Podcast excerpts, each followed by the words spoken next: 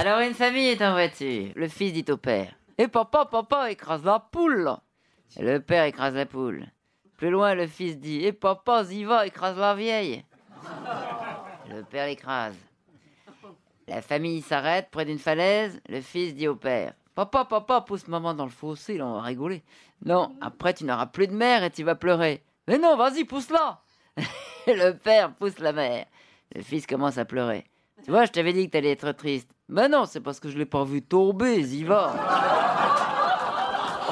Ah, elle est belle. Belle histoire, ah ouais, racontée avec sentiment, avec tact, comme on pouvait l'attendre de Chantal Ladesou.